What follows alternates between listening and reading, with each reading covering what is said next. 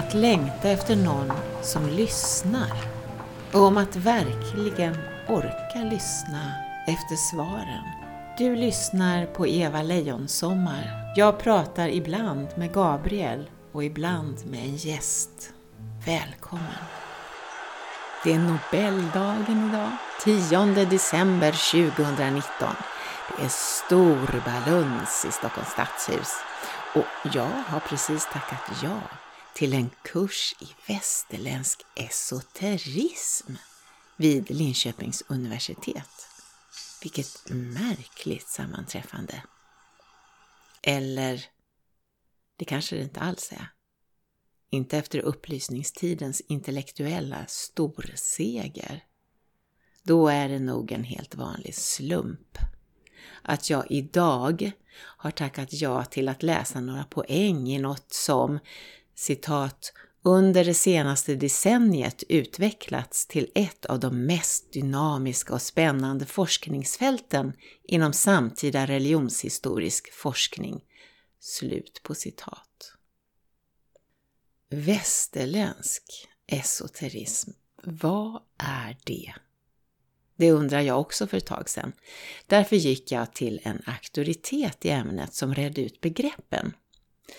I sin bok Western Esotericism skriver professor Wouter J. Hanegraaff så här, fritt översatt nu från engelskan. Fältet, som vi nu kallar västerländsk esoterism, kan beskrivas som det huvudsakliga offret för den akademiska specialisering som ägde rum efter 1700-talets slut. Vad som inledningsvis skiljer ut detta fält är dess moderna status som ratad kunskap. Det innehåller precis allt som har förpassats till historiens soptunna av upplysningstidens ideologer och dess arvtagare fram till idag, eftersom det betraktas som icke-kompatibelt med normativa föreställningar om religion, rationalitet och vetenskap. Det är själva sinnebilden för den absoluta motsatsen till allt det som bildade människor förväntas ta på allvar. Konsensus i den intellektuella mittfåran efter 1700-talet var att det här fältet hellre skulle undvikas och ignoreras i den akademiska diskursen än att hedras genom detaljerade studier och analyser av dess underliggande idéer och deras utveckling. Ja, det här menar Wouter Handgraf som är professor i hermetisk filosofi och relaterade ämnen vid Amsterdams universitet. Han säger också att eh, det här inte hände över en natt, utan i själva verket är ett resultat av en lång historisk debatt från senantiken om vilken åskådning och vilken kunskapsgenerering som kan accepteras och vilken som bör förkastas. Genom de här debatterna, som ju går att studera, så kan vi se hur religiösa och intellektuella eliter har definierat sin identitet. När jag läste det här blev jag påmind om hur det kändes när jag, ja för nu ganska länge sedan då, stötte på ordet heteronormativitet första gången. Det var lite hisnande att förstå att det går att rikta om en strålkastare för att kunna belysa ett system som har ett intresse av att hålla vissa erfarenheter, vissa praktiker i schack och i skamvrån. Så, nu ska jag snart ner i akademins historiska soptunna och gräva. Det ska bli roligt. Men i det här avsnittet ska jag prata med någon som har intresserat sig för och lyft fram en del andra blinda fläckar i den västerländska civilisationen. Eller kanske den androcentriska världsbilden och blicken, den blick som ser bort, som stirrar sig blind eller blundar. Marianne Strand är en humanistiskt bildad filmmanusförfattare kulturarbetare och kulturproducent i ordets bredaste bemärkelse. Hon gör liksom allt. Och det blir väldigt snyggt och väldigt djupt. Det ligger på en professionellt hög nivå. Hon arbetar ofta i samarbeten och med projekt som är jättesmala och jätteintressanta. Och, men rätt vad det är så kommer det ett pris, ett stipendium eller en Guldbagge. Och eh, det är absolut inte en slump att det inträffar. Marianne tillhör remissgruppen för Mentalbokspodden. Så intressant Eva, skrev hon när hon hade fått lyssna på ett testavsnitt där jag berättade om min idé. Hon eh, fortsätter så här. Spontant känner, tänker jag, att upplägget samtidigt är djupt personligt och angeläget för vår tid. Det finns stringens, klarhet, kunskap och ödmjukhet inför det vi inte kan veta. Anslaget är lätt och samtidigt finns det tyngd. Det väcker nyfikenhet. Och din röst är så behaglig att lyssna på. Man vill hänga med dig och höra vad du har kokat ihop. Förtroendeingivande är ordet jag famlar efter. Här får hela människan plats, den analyserande, reflekterande och den kännande anande. Det är sällsynt idag, tror många längtar efter det här. Ja, jag längtar i alla fall. Det är liksom därför jag försöker skapa det här rummet. Det här mentalboksrummet i eten. Jag har bjudit in Marianne nu för att prata med henne om att längta och om att skapa det man längtar efter. Eller att skapa rummet och platsen för ett möte med, ja, det heliga kanske. Och som en förberedelse för mitt möte med Marianne så har jag tittat på rysk film, Stalker av Tarkovsky från 1979, som Marianne har inspirerats av.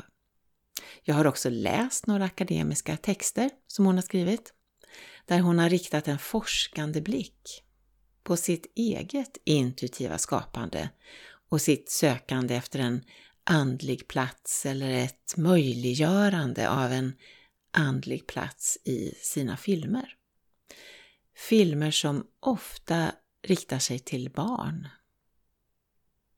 Så den underliggande frågan kanske är vad betyder det att hela människan får plats?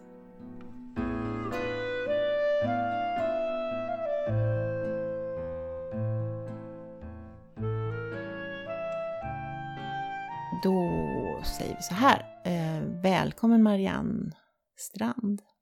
Tack. Till Mentalbokspodden. Hur känns det att vara här? Det känns spännande. Lite grann undrar jag ju varför sitter jag här? Och samtidigt så känns det intressant och jag undrar vart tar det här samtalet oss idag? Jag valde ut några stycken och skicka frågan om eh, vad ni skulle tycka om Mentalbokspodden och det är klart att det var ju inte en helt slumpvis skara i min kontaktregister utan det var ju människor som skulle kunna ge ett ärligt svar och som själva har reflekterat över det bortomliggande. Det slår mig att jag känner mig lite nervös över att sitta här. Och eh, varför gör jag det? Det är klart att det blir en dimension av själviaktagelse, att en mikrofon är på. Eh, och man tänker på de som lyssnar och så vidare. Men det är också rätt att sätta ord på någonting som är väldigt privat. Och att eh, få det belyst utifrån olika synvinklar. Och det är ju det som är styrkan med programmet, som jag ser det. Och att det är viktigt idag. Att det inte är en privatsak eh, vad vi tror på och orienterar oss efter. Men att det finns en brist på sammanhang där vi kan prata om det och sätta ord på det just det du efterlyser, att skapa ett sammanhang och att sätta ord på någonting som är privat, är ju någonting som jag upplever att du själv gör i ditt arbete. Ja, jag tycker filmen är bra på det sättet att film, filmberättelserna erbjuder sätt att dela upplevelser och utsagor eh, och visioner som har med hur vi ser på livet att göra och vilka val vi gör, hur vår etik ser ut, eh, bland annat då. Och utifrån en delad upplevelse så är det då lätt att prata om det, att sätta ord på vad vi har sett och förstå varandra. Det blir ett naturligt sammanhang att använda filmen. Förr använde man de bibliska berättelserna och eh, kyrkan var ett naturligt nav för den här typen av samtal kanske, men det har vi inte idag. Och det finns en brist på det tror jag. Innan vi satte oss här vid mikrofonen så tittade vi på en film som du har gjort tillsammans med eller Charlotta Lennartsdotter. Lennartsdotter. Ja, just det.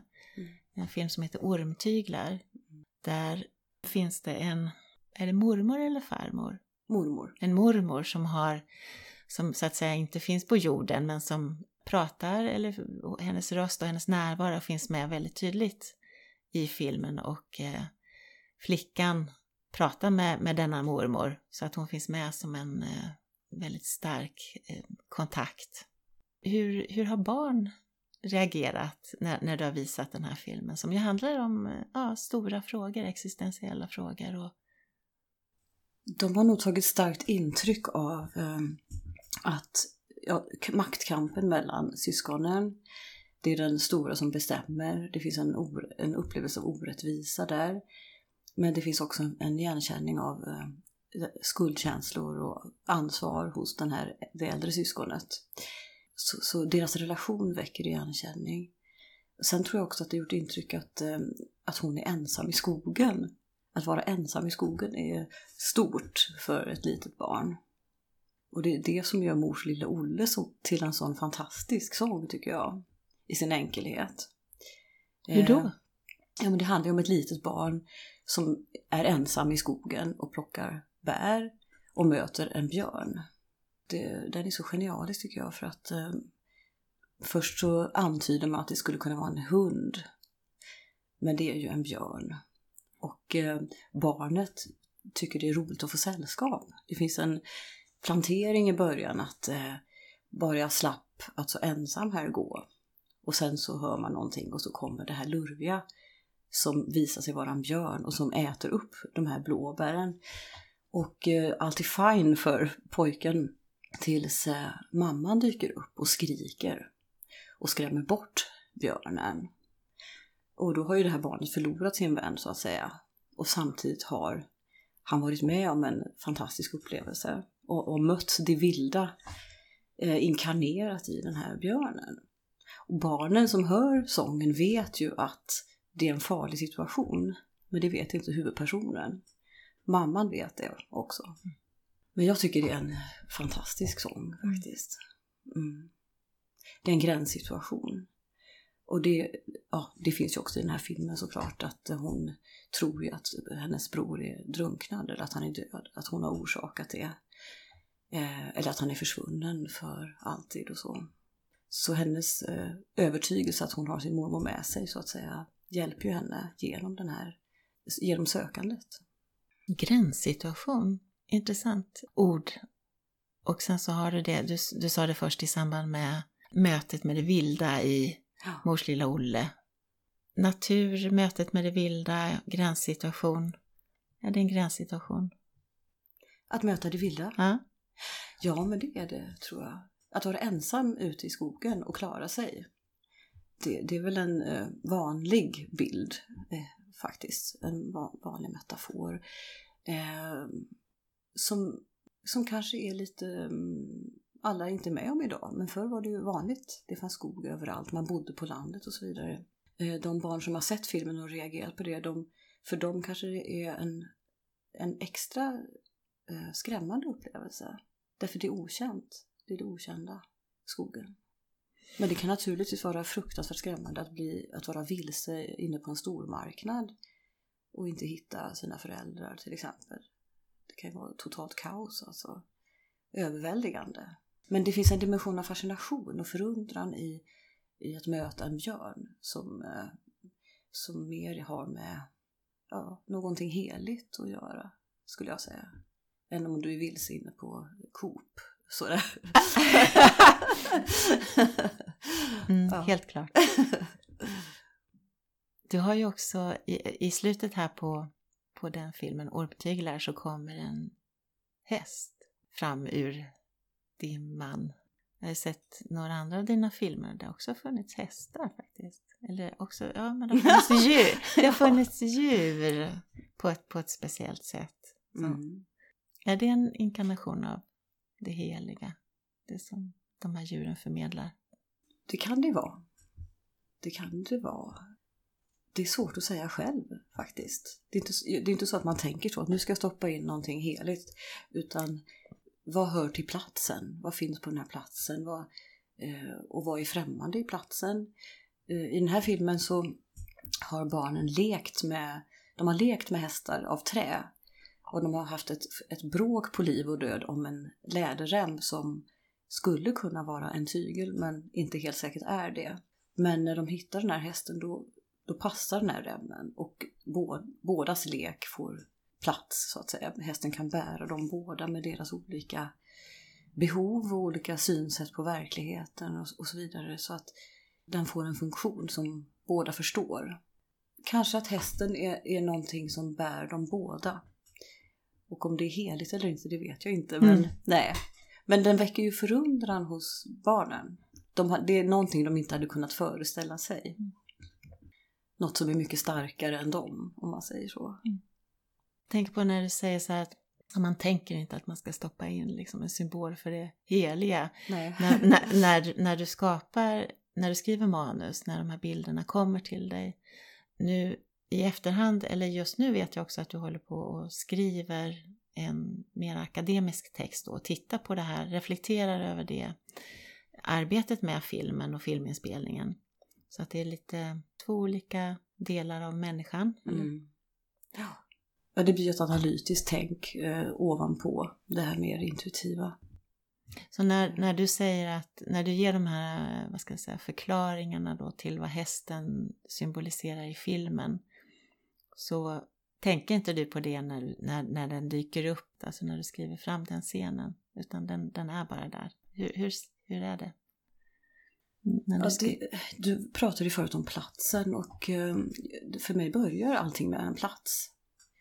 Och en plats har sina stämningar och sina atmosfärer och sina detaljer och saker som är unika. Och sen har man sitt subjektiva filter när man lyssnar in eller tar intryck av en plats. Eh, och för min del då ger det upphov till andra bilder och kanske minnen och associationer. Och ur det så blir det någon typ av visuellt eh, material där man börjar urskilja karaktärer som gör saker. Och eh, för mig kommer dialogen nog sist, att jag hör till slut vad som sägs också. Men det är inte säkert att jag förstår vilken ordning saker händer utan det är som att eh, en plats föder fram en konflikt och eh, karaktärerna så de hör dit. Mm. Vad spännande. Ja.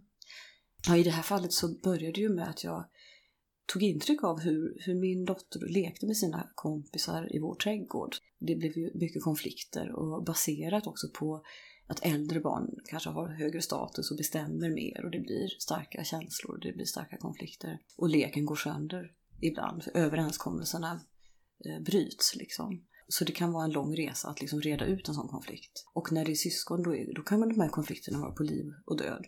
Så lekens inslag av lek utgjorde själva materialet för berättelsen.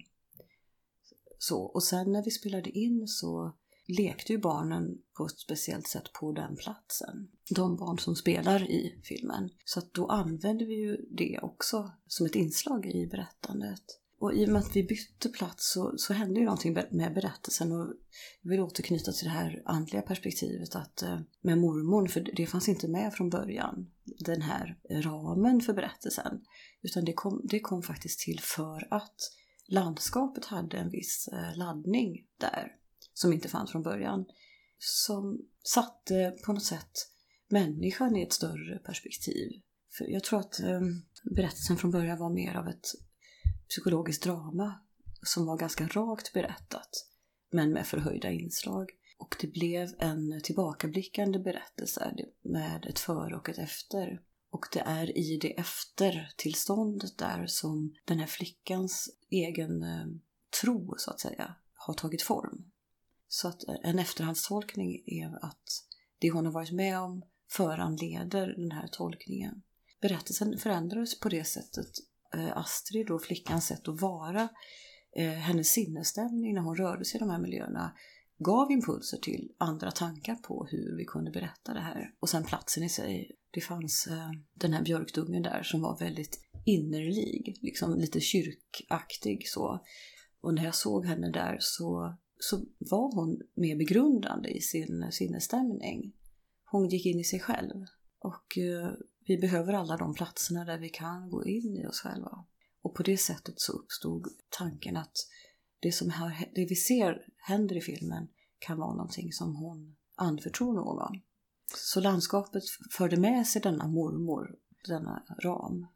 Vad, vad intressant. Jag tänker på, eh, jag har ju pratat med Cecilia Örtenheim och hon berättar om eh, intuitiv sång jag sa lite så här mm, skämtsamt eller provokativt eller eh, in, intresserat kanske eh, en fråga till henne om inte det var ett sätt att kanalisera, alltså att eh, göra sig öppen för en sång som finns på, ja som uppstår i nuet.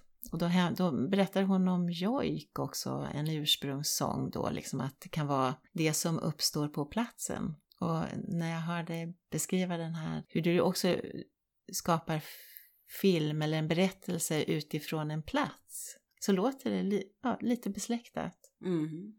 Alltså ett inlyssnande av just vad finns det här Ja. för?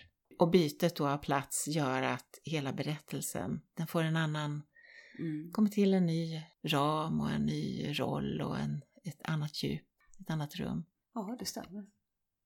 Men när du, när du skapar eh, dina filmmanus, dina berättelser, är det alltid så att du utgår från en plats? Att du börjar där? Jag tror nästan alltid att det är så. Mm. Du har ju också skrivit, det var först ett filmmanus men sen så har det blivit en bok, Försöksdjuret, Mm. som fick ett pris.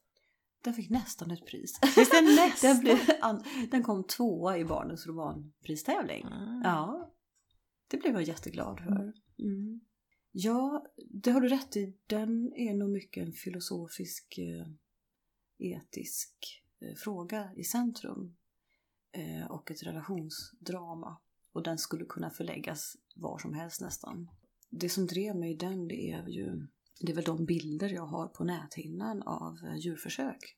Och den är ganska jobbig att tänka på fortfarande den berättelsen för mig. Att, att gå in i det. Och nu har vi fått, jag har fått stöd för att skriva ett filmmanus på den berättelsen eh, fr- från Norge. Eh, och då innebär ju det att flytta berättelsen till, till Norge. Till en plats. Till en plats i Norge. Och det kommer naturligtvis, och jag är glad för det, för det kommer att, alltså den, den kommer att lyftas lite längre bort från mig, berättelsen. Mm. Och det tror jag är skönt. Det känns bra. Är det hemligt vad den kommer att eh, lyftas till för plats? Eller? Ja, det är nog Norge. Ja. Så. Mm. Men det är en lång väg till en film såklart. ja. Det första handlar om att skriva ett, bra manus och så. Men du har varit där uppe i platsen och känt in, Mm. mm, eller på platsen. Ja. Ja. ja, men det hoppas jag verkligen att den kommer hela vägen. Det är, ju- även om den är en svår berättelse så är den viktig att eh, berätta. Så jag tänkte innan du kom här så lyssnade jag på, vad heter den, radioföljetongen tror jag. Olga Tokarczuk och vad, he, vad heter nu romanen? Styr din plog över de dödas ben, tror jag. Jag såg den på SVT Play här eh, som film, en filmatisering som bygger på samma roman som hette Villebråd. Temat är ju hur vi, vår civilisation, hur vi liksom eh, gör oss blinda för vad vi gör med djur i första hand, men också naturen. Mm. Eller natur, ja. Huvudpersonen där är i opposition mot nästan alla i sin omgivning. För att det är en bygd som är en skogsbygd som är starkt dominerad av jägare. Jag såg den för Ja. ett tag sedan. Mm. Så att jag, jag, jag kopplar bara inte titeln när du berättar om Nej. den. Nej, just det. Jag lyssnade på Nobelfesten och då var det ju också en intervju med bibliotekarien Jenny, någonting heter hon. Men hon näm- omnämnde då Olga Tokarczuk som en djurrättsförfattare. Ah. Hedersamt. Ja, Ja. ja. Fantastiskt att hon fick det priset. Och, Mm. Tror du att det är något som kan bli, eh, Alltså att vi behöver, att vi vågar och eh, också efterfrågar mer av de författare och eh, ja, berättelser som faktiskt visar oss vad vi, alltså vad vi, vad vi styr vår plog över. Alltså vilka lik som vår civilisation bygger på. Alltså hur vi använder djur till exempel, eller natur, hur vi skövlar. Och jag upplever att det, är, att det fortfarande är så att vi värjer oss hellre. Det är, det är både och samtidigt. Jag tror det finns ett hopp om att mer kan lyftas upp i ljuset. Bara det här med klimatdebatten visar ju att eh, alltså, hela den här proteströrelsen eh, har ju fått ett mediefokus idag som inte har funnits förut. Mm. Så, och det har, det har kommit böcker om djurs språk och hur växter kommunicerar. Eh, jag tror att en medvetande förändring håller på. Sen är vi så många och det är så starka ekonomiska intressen så att eh, det är, det är tungt att vända det här. Man skulle ju behöva titta på eh, hela djurindustrin som är gigantisk. Jag läste bara häromdagen att man har hittat något sorts skum som ska göra grisar medvetslösa så de inte ska vara så rädda vid slakt. Ehm, och för själv, själv tänker man ju, ja men det är väl bättre att inte föda upp så många grisar och låta dem ha bra liv istället. Vad är problemet? Det är, det är vanvett.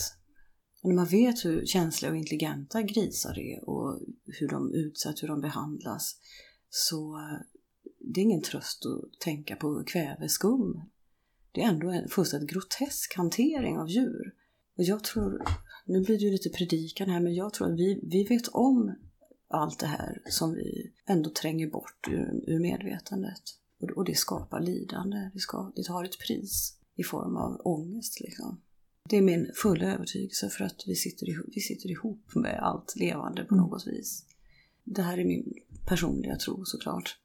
Men eh, när man ser Eh, Greta till exempel, hur, vilken smärta hon talar utifrån. Det är inte bara en intellektuell kunskap hon sitter med utan hon, hon är besjälad av, av en insikt om att hon hör samman med andra, annat liv helt enkelt. Och livet i sin helhet. Och hon har ett ansvar. Men det är väldigt lätt att känna vanmakt över att inte kunna påverka den förstörelse som, eh, och de, grymheter som, som fortgår nu snurrar jag iväg här, men det, det är väl vad den här boken väcker hos mig. Alltså mm. Alltså den här förtvivlan som man känner när man är ung. Mm. Raseriet och förtvivlan och ja, hur ska man, den här frågan, hur ska jag kunna lita på människor? Vill jag ens leva bland människor när människor gör, gör det här? När liksom art efter art försvinner. När biotoper förstörs. Man, man växer upp med skogar och fält och hagar som några år senare inte existerar utan det ligger under asfalt med gråa plåtlådor ovanpå. Det väcker förtvivlan och hopplöshet. Inget av det där kan ge någon glädje eller mening. Vad ska man göra? Spelar det någon roll om jag källsorterar? Jag tror att jag känner att jag, den här boken har varit viktig just för att den, den typen av förtvivlan är fortfarande ännu inte artikulerad. Den finns inom klimatrörelsen men djurfrågor är kontroversiella. Vi har försöksindustrin, det finns pälsnäring och det finns eh, hela livsmedelsproduktionen bygger på djur och djurs underordning. Det väcker mycket känslor tänker på det du säger om att din övertygelse är att vi, vi hör ihop och därför någonstans så vet vi om ju såklart av den anledningen vad det är vi gör oss skyldiga till och därmed, och det är inte, det får konsekvenser i ett kanske psykisk ohälsa eller vi mår ju väldigt dåligt. Vi är ju i kris, det är inte bara klimatet eller någonting utanför oss som är i kris utan vi har skapat en kris som drabbar oss själva såklart. Både psykiskt och andligt. Ett sätt att vara avskuren från helheten helt enkelt. Mm. Ja, att leva ensidigt. Du pratade förut om eh, den här soptunnan. Och det alltså intuition och känsla och samhörighet som är ordlös. Hur ska man mäta det? Hur ska, hur ska man få det att synas? Det kan vi inte men vi känns när det inte finns, när det är brutet liksom. Du jobbar ju också som eh, coach och jag läste på en hemsida att du eh, marknadsför kulturhälsotjänster. Personlig och professionell utveckling i harmoni med de sociala och ekologiska sammanhangen. Kult kulturhälsotjänster, är det, finns det eller är det sådär som begrepp eller jag vet inte. Ja, jag hade inte hört det förut. Jag trevar väl efter ett språk för att för, förklara vad jag kan göra och hjälpa till med. Och eh, det är ett, jag är ganska osäker när jag navigerar i de här marknadsföringsvattnen måste jag säga. Men eh, jag, jag försöker hitta ett samlande begrepp. Vad, vad kan man kalla det för när man erbjuder samtal om film, om hälsa, man kanske ordnar workshops till det. Man försöker skräddarsy det så att det ska passa åldersgrupper och målgrupper. Där syftet är att använda kultur för att må bra. Öka insikt och främja kreativitet och så vidare. Det finns ju en hel del forskning om hur kultur liksom främjar hälsa. Så jag tänkte ha, ha draghjälp av det på mm. något sätt. Eh, jag tror också att det behövs idag.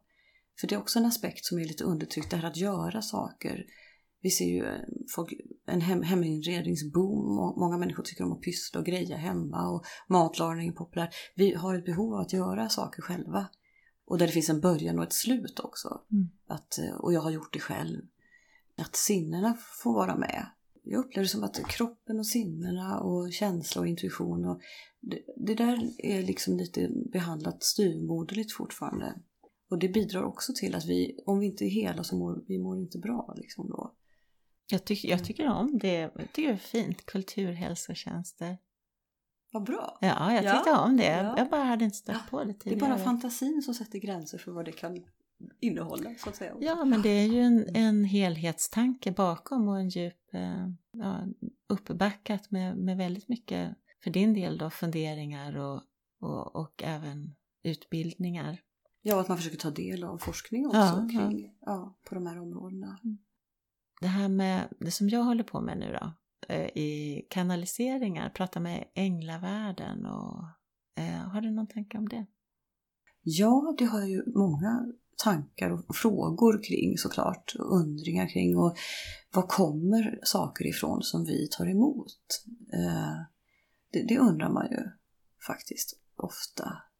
Och nu när jag säger det så känner jag att jag tappade lite balansen på min stol. Jo men jag, jag kan ibland när något är svårlöst eh, eh, öppna upp på något sätt och be om, ja, be om input helt enkelt från högre ort. Och, eh, och då, då gäller det att inte försöka fundera för mycket på var, varifrån det här kommer utan bara lyssna. Så det är väl en, en, ett sätt att relatera och öppna sig för en, någon kommunikation, en variant av kommunikation. Som vi har pratat om förut så hela världslitteraturen alltså, är ju full av den typen av alltså, texter som har tagits emot på olika sätt. Och sen finns det såklart då olika perspektiv på vad är det som har hänt, vad är det som har möjliggjort den här, den här texten, den här mottagningen eller hur man nu ska säga. Är det det undermedvetna? Är det, finns det något utanför oss själva? Hur ska vi förklara det här? Vissa människor hör röster och andra ser gestalter. Mycket konst kommer till på det sättet också. Nej, men det, det är ett, ehm, det, det är en metod, det är ett sätt att arbeta på och vara på, tror jag. Som jag ser det. Men jag tror också att det kan, för min del, att det kan bli lätt att hamna i för mycket tankar kring, vänta nu, hur ser de ut? Eller vem är det som, hur många är de? Vad gör de på dagarna? Och så vidare. Det kan bli väldigt absurt också, där jag tappar markkontakten och så. Så jag, så jag för min del föredrar att bara eh, försöka lyssna. Jag kan lyssna på ett landskap eller en plats. Det finns ju andra platser än landskap, men man lyssnar till andra människor, det som händer i interaktion med andra, eller till djur eller eh, till konst, till musik det där är också ett sätt att lyssna till tystnaden, till, till det som kan uppstå när jag ställer mig själv åt sidan. Och ingår man i någon typ av religiös tradition då, då finns det ett språk kanske för vad, vad, som händer och med vem man kommunicerar och så vidare. Och ingår man inte i det så ja, då, då får man ha sina egna förklaringsmodeller och sitt språk för att förklara det. Vem man pratar med vem man, eller hur och vad, hur det går till mm. och allt det där.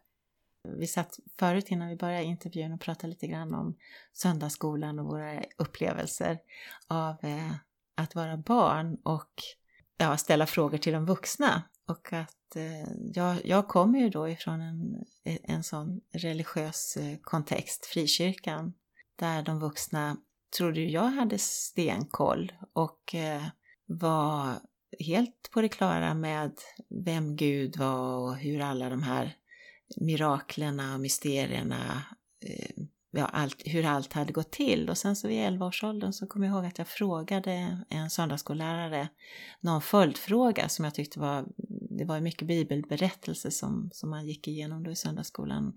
Jag hade väl någon följdfråga liksom hur, ja men hur, hur, hur någonting eh, då egentligen hängde ihop. Och han blev, minns jag, väldigt, väldigt ställd. Och det, jag minns det fortfarande som det svajade till, marken, stolen gungade lite grann när jag förstod att oj då, de där vuxna kanske inte helt och hållet vet allting. Du hade ju också någon... Kunde du ta din fråga vidare undrar jag? Nej, han svarade inte på den och jag, jag noterade bara just att, att han inte visste svaret och att det gjorde honom obekväm. Det, det, är det minnet jag har, mm. som jag tog med mig från den situationen. En förståelse för att okej, de vuxna har inte full koll här nu på, på det som vi, de så att säga står för och lär ut. Att vi inom den här kyrkan då tillhör Gud och att vi vet de rätta svaren på allting. För att det var ju mycket så känslan var att vi var fåren och utanför vår lilla krets där fanns jätterna, de mm. syndiga jätterna. Men vi var de vita fåren. oh. Väldigt förenklat men... Mm. Fick det dig att tvivla på resten av systemet så att säga då? Om de inte kunde svara på det här och den frågan var lite fel. Stämmer det där andra som de har sagt då? Undrar man ju. Det tog mer för att jag skulle börja tvivla på hela systemet. För det är en ganska skrämmande fortsättning på den tanken. Mm. Jag tror att det är den man undviker väldigt länge, tyvärr. För det gör ju också att det blir ett eh, det blir en slags tystnad omkring tvivel och omkring frågor som egentligen skulle kunna ta en mycket djupare. Och det blir också lätt, alltså det, det, man skapar ju någon typ av, jag vill kanske inte säga att Missionsförbundet behöver vara en sekt, för det, det tror jag inte det har varit, men alltså det, man skapar ju det som vi kallar för sekt genom att ha ja, en hel del osynliga överenskommelser och, och kanske just det här att nej men det här pratar vi inte om och att det faktiskt kan vara trosfrågor, vi pratar inte om trosfrågor. Det blir ju absurt. Ja, det är Men eh, ja, vi pratar ju också om detta med eh, barns andlighet och den här eh, rapporten jag hade läst om att också barn som ingår i olika trossammanhang, att de, de väljer att inte berätta om sina andliga upplevelser. Därför de tror inte att de kommer att bli förstådda eller trodda. Så, så det blir en ensamhet med upplevelser som är viktiga och stora. Det, det, det är jättehemskt och väldigt, väldigt sorgligt, väldigt sorgligt. Men om de inte hade varit i en kyrklig eller en religiös kontext och hade haft andliga upplevelser, vad, vad skulle, de, skulle de ha större, tror du, möjlighet att dela de här upplevelserna i en liksom sekulär eller... Om de är, om man har turen att äh, omges av, av vuxna som är nyfikna och har tid. För det, det ena är att ha tid och det andra är att vara öppen. Att våga vara i att jag vet inte, men det här är en intressant fråga. Då är det naturligtvis äh, fantastiskt att kunna prata om de sakerna. Hur var det för dig? Nej, jag gick ju också i söndagsskolan eh, under några år. Och jag minns det som väldigt långtråkigt med tramporgel och klistermärken och sånt där som man skulle klistra in i en bok. Och väldigt mycket känslan av att det fanns rätt och fel. Och som jag har berättat för dig också det här att på frågan vad, vad, vad är Gud? Eh, så, så fick jag svaret att Gud är kärleken. Så, eh, Medan jag var övertygad om att Gud är ett andeväsen. Då, och, och kände verkligen att jag visste det här. Jag visste det för att jag pratade ju redan med Gud. Men, men det var fel. Och jag, för mig var ordet kärlek, det, det är en abstraktion. Det, det, är något abstrakt som vuxna kan förstå kanske. För ett barn måste det ju exemplifieras på vilket sätt då. Och min syster som trodde att Gud var ett moln, hon fick ju också fel på det för att det, det är ju inte Gud för Gud är kärleken. Och, men som sagt, Gud visar sig ju som en molnstod och vi pratar om den heliga Ande. Så att vi, det inte kunde inkluderas, det är fortfarande någonting som jag kan tänka på och minnas väldigt väl, den situationen. Och just känslan av besvikelse och, och fattigdom på något sätt, en andlig fattigdom i någonting som kunde varit eh, fantastiskt intressant helt enkelt. Och av skäl jag inte förstår riktigt. Men, men inskränkthet finns ju överallt, alltså oavsett mänskligt sammanhang så finns alltid risken för ängslan och eh, att hålla på det som är rätt och så vidare, hålla på formen istället för att öppna upp. Mm. Det är som en, eh, vi har potentialen, vi har en möjlighet att öppna upp och bejaka det som är ambivalent och, och svårgripbart och, och som är ett mysterium. Men det är ganska jobbigt också att göra det. Eh, och, det. och det är lätt hänt att man stänger till och sätter regler och liksom begränsar vad som får finnas och vad som är normalt och önskvärt och så vidare. Men det kan död, ta död på liksom den här andliga nyfikenheten, mm. tror jag. Och föda en aggression mot kyrkliga eller religiösa institutioner överhuvudtaget. Så. Jag tänkte på, du nämnde här när vi började prata att, att det känd, när jag frågade hur det kändes och, och, och sitta här då så sa du att ja, det var spännande men också lite obekvämt för att det är, vi skulle prata om någonting då som tangerar det privata på ett sätt då. Att, Just. att andlighet, eller, eller den där upplevelsen av att ha kontakt och, och veta, du, du sa där att du, du visste ju, för du pratade ju redan med mm. Gud, så att, att Gud, det är klart Gud är ett andeväsen, mm. så, men att eh,